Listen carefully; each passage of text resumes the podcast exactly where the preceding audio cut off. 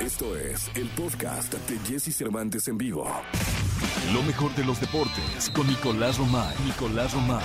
Con Jesse Cervantes en vivo. Es martes, martes 24 de agosto del año 2021 y está con nosotros y me da muchísimo gusto saludar al niño maravilla Nicolás Romay Pinal, conocido como Nicolae. Mi querido Nicolae, buenos días. ¿Cómo estás, Jesús? Me da gusto saludarte. Muy buenos días para ti, para toda la gente que, que nos acompaña en esta mañana. Muchas cosas que, que platicar. Jesús, de entrada, si me permites, el comercial, se está llevando a cabo la inauguración de los Juegos Paralímpicos en estos momentos con el gran Beto Lati, pues para la gente que quiera y que pueda, si no es ahorita, que después la vea on demand en YouTube Live, que ahí se va a quedar, pero está siendo espectacular y con esto ya arrancan los Paralímpicos de Tokio, Jesús. Híjole, la verdad es que estoy, yo estoy emocionado porque siempre nos ha ido muy bien en los Paralímpicos y me tiene realmente entusiasmado. No, y aparte son historias fantásticas, de verdad que son superhéroes, superhéroes, superheroínas las que vemos eh, competir, increíble, grandes historias de superación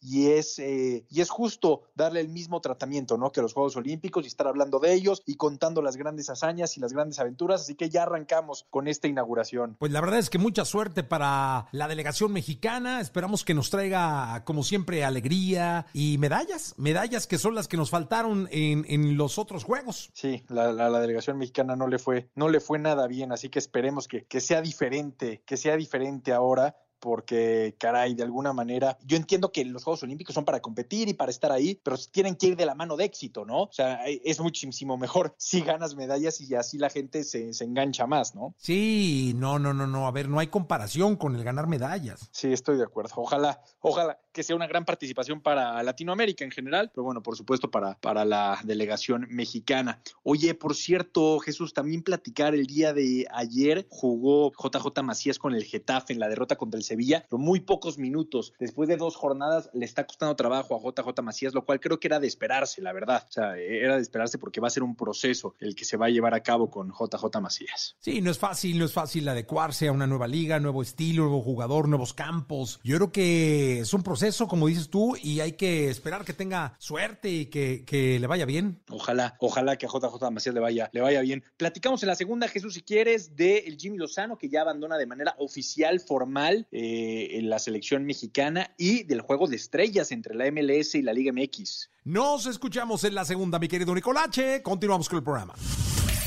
Escucha a Jesse Cervantes de lunes a viernes de 6 a 10 de la mañana por Exa FM.